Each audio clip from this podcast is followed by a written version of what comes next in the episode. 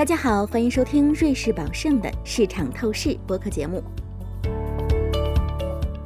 大家好，欢迎收听瑞士宝盛的播客节目，我是瑞士宝盛香港区研究部主管邓启智。进入新的一个月，又是我们跟思瑞集团月度对话的时间了。欢迎思瑞集团的合伙人和首席经济学家洪浩先生跟我继续讨论中国市场的前景。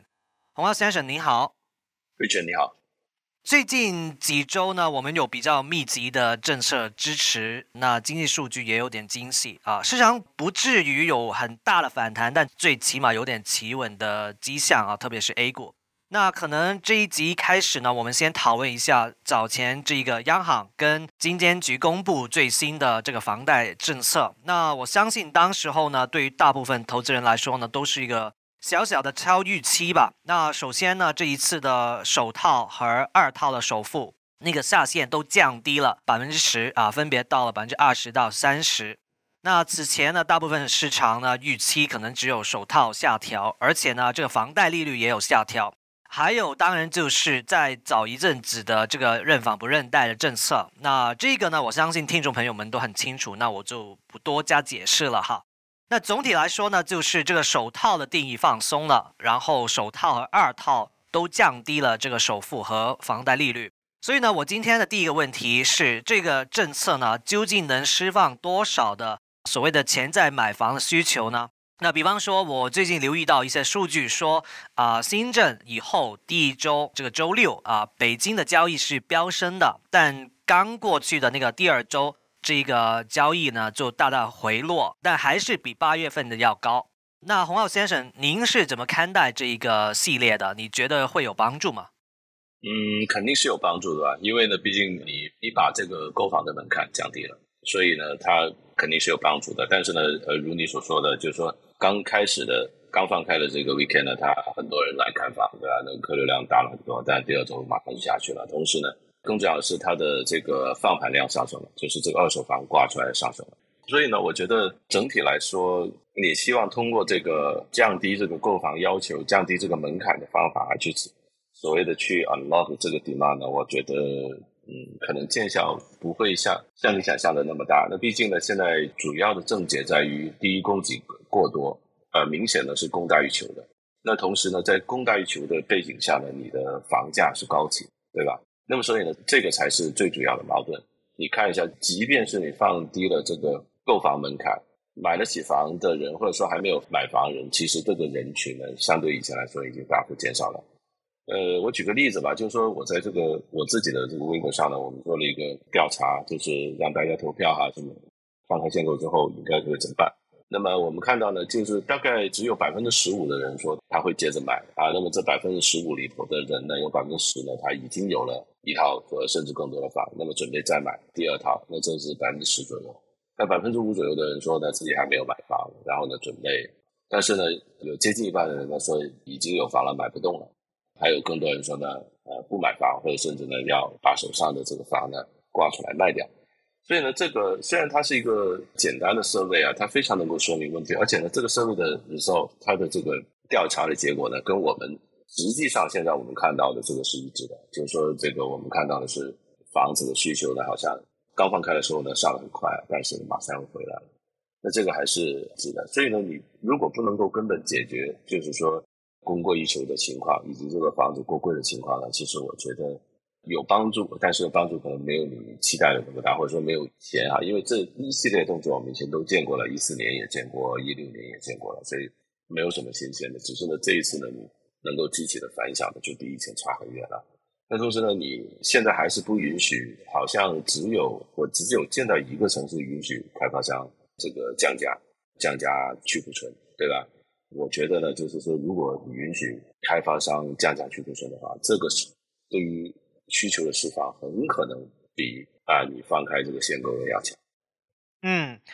其实我非常同意洪亚先生您刚才说的问题的重点可能是在供给过多啊，还有房价过高的问题哈。但同一时间呢，市场其实也有些投资人呢在看这个房贷成本的问题。那过去一两个月呢，啊，中国央行呢降低了不同的利率指标啊，但唯独这个。五年期的 LPR 没有改哈，那我们在等究竟下一个月会不会降低啊？但是我们应该怎么去解读它呢？啊，这个是不是代表银行的利润已经很低，没办法再让利了吗？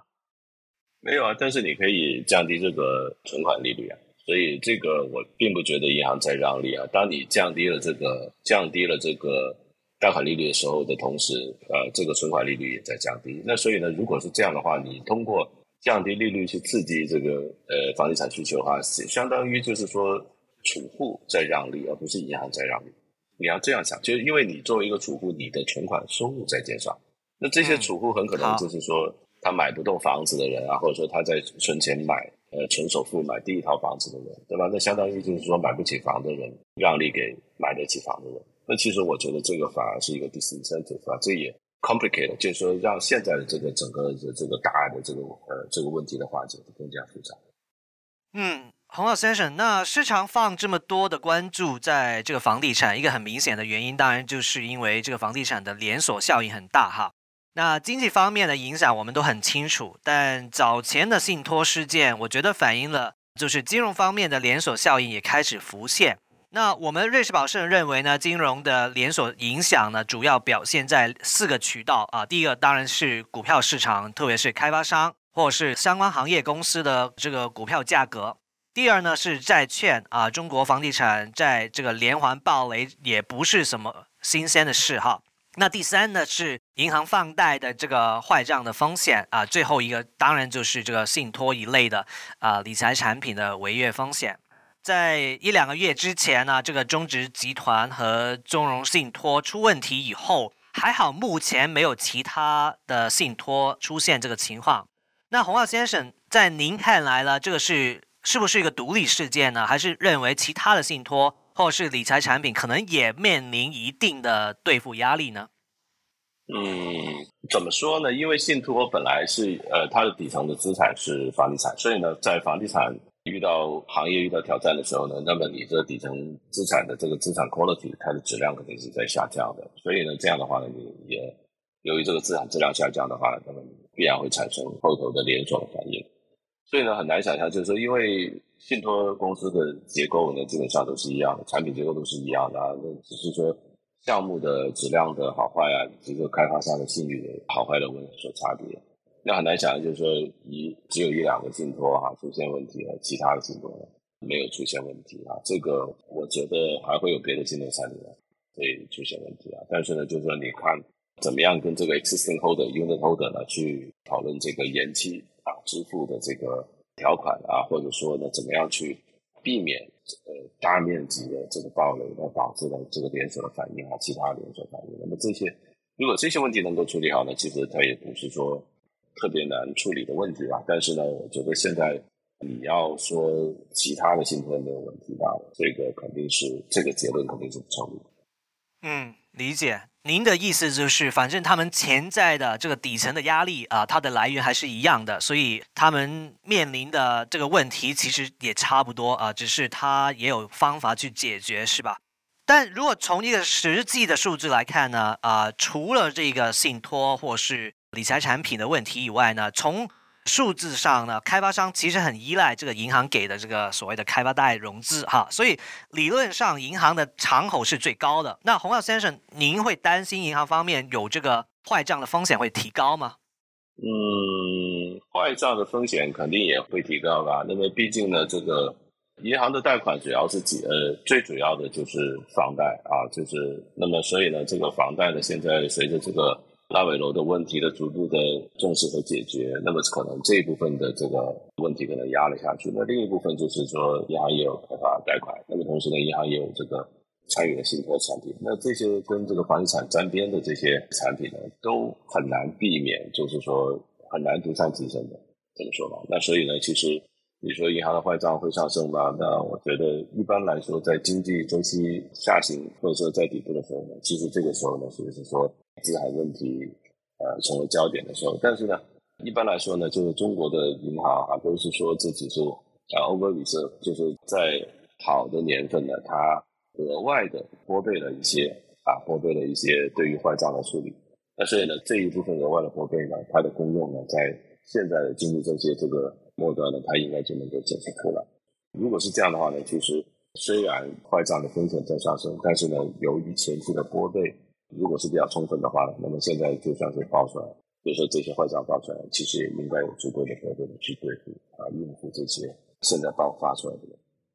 嗯，那在融资方面呢，刚刚过去的一个月好像会好一点点，因为刚公布的这个社融的数据有一点点的改善，当然不是很大的改善，但最起码好像有一点点的一个正面的惊喜吧。在您看来呢，洪浩先生，您觉得这个是代表信贷需求有企稳吗？啊，还是你会怎么去去解读这个社融的数据？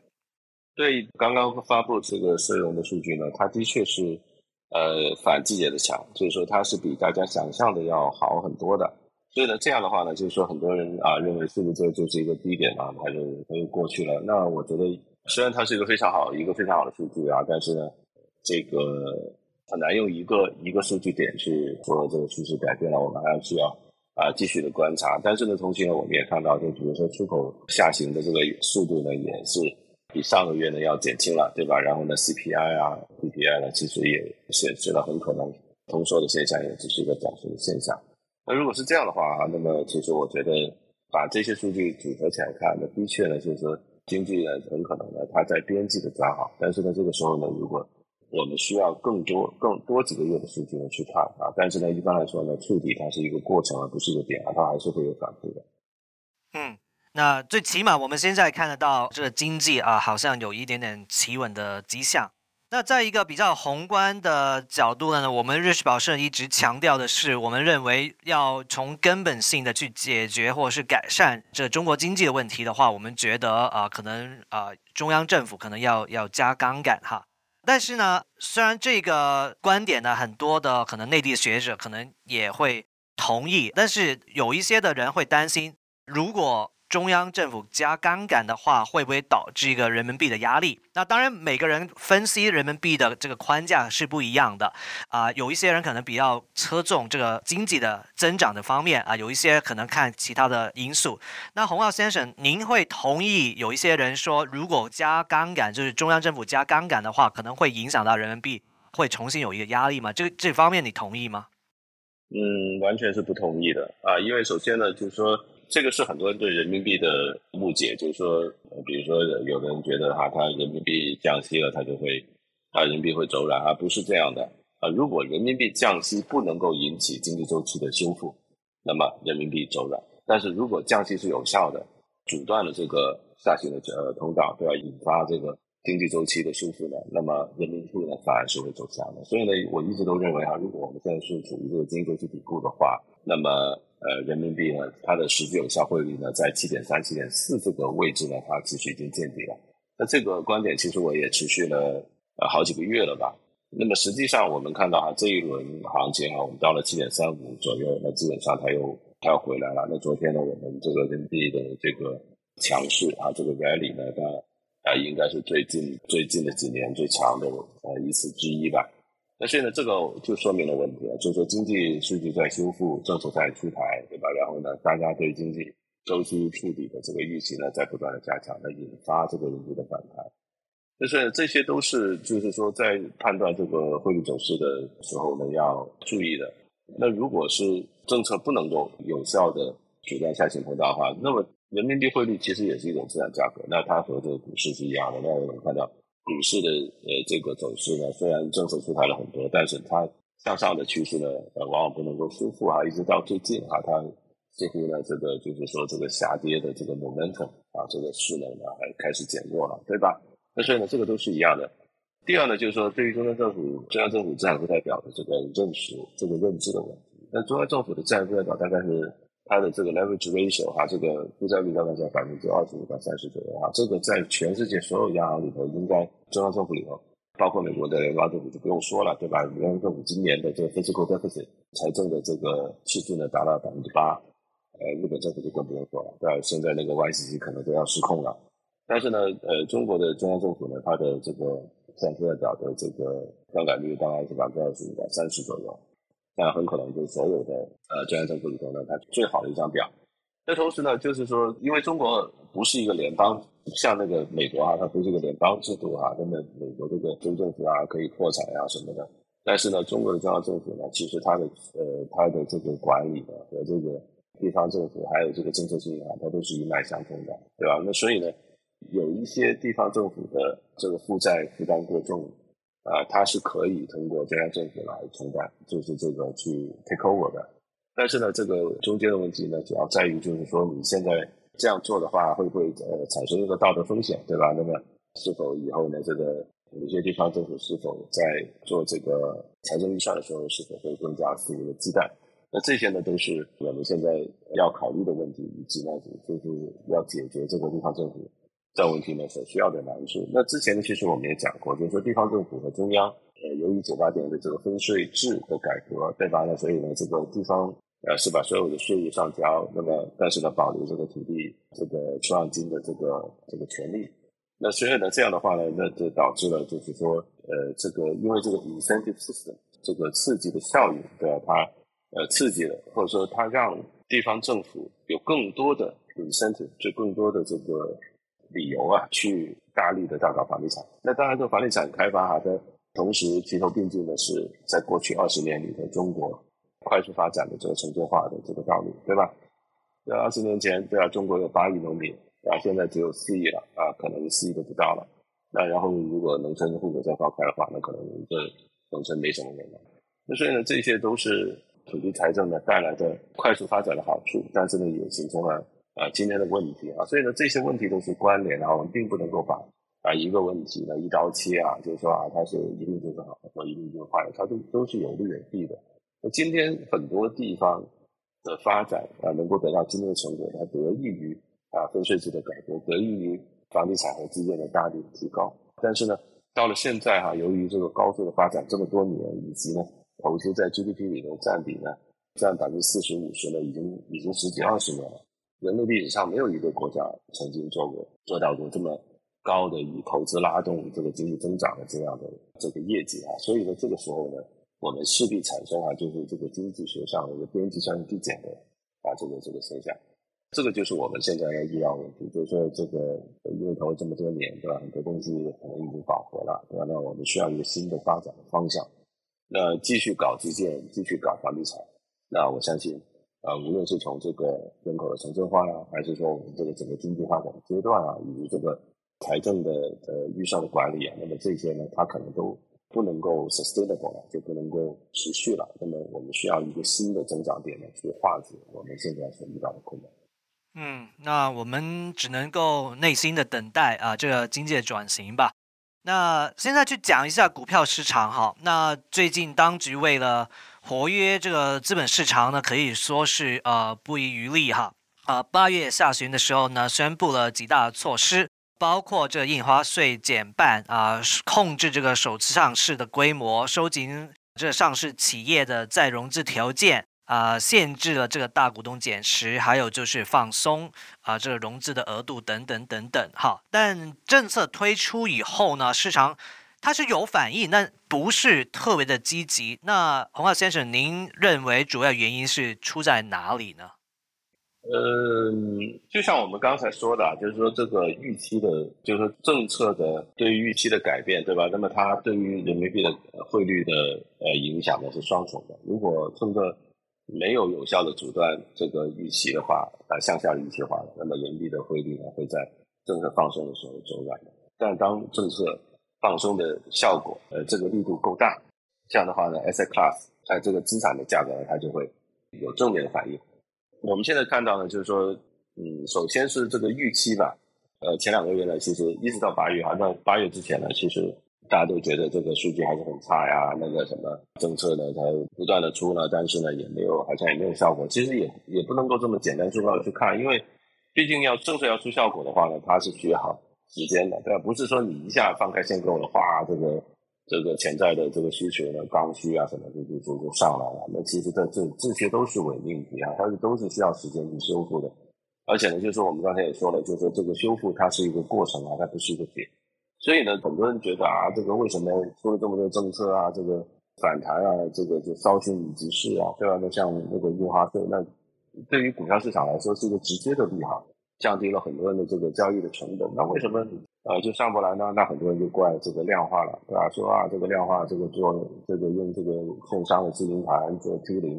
啊，然后呢去是割韭菜，其实不是这样的，你知道吧？因为说实话，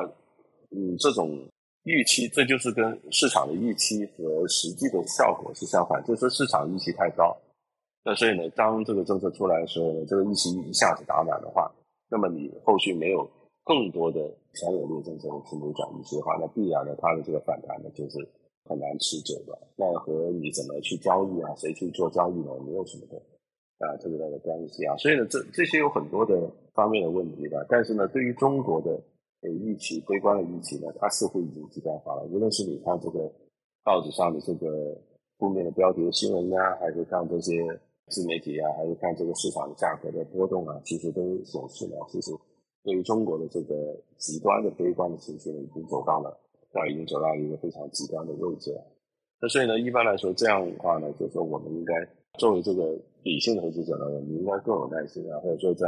别人贪婪的时候呢，我恐惧的时候我贪婪。但是这句话虽然说的很简单啊，但是是很难很难做到。嗯。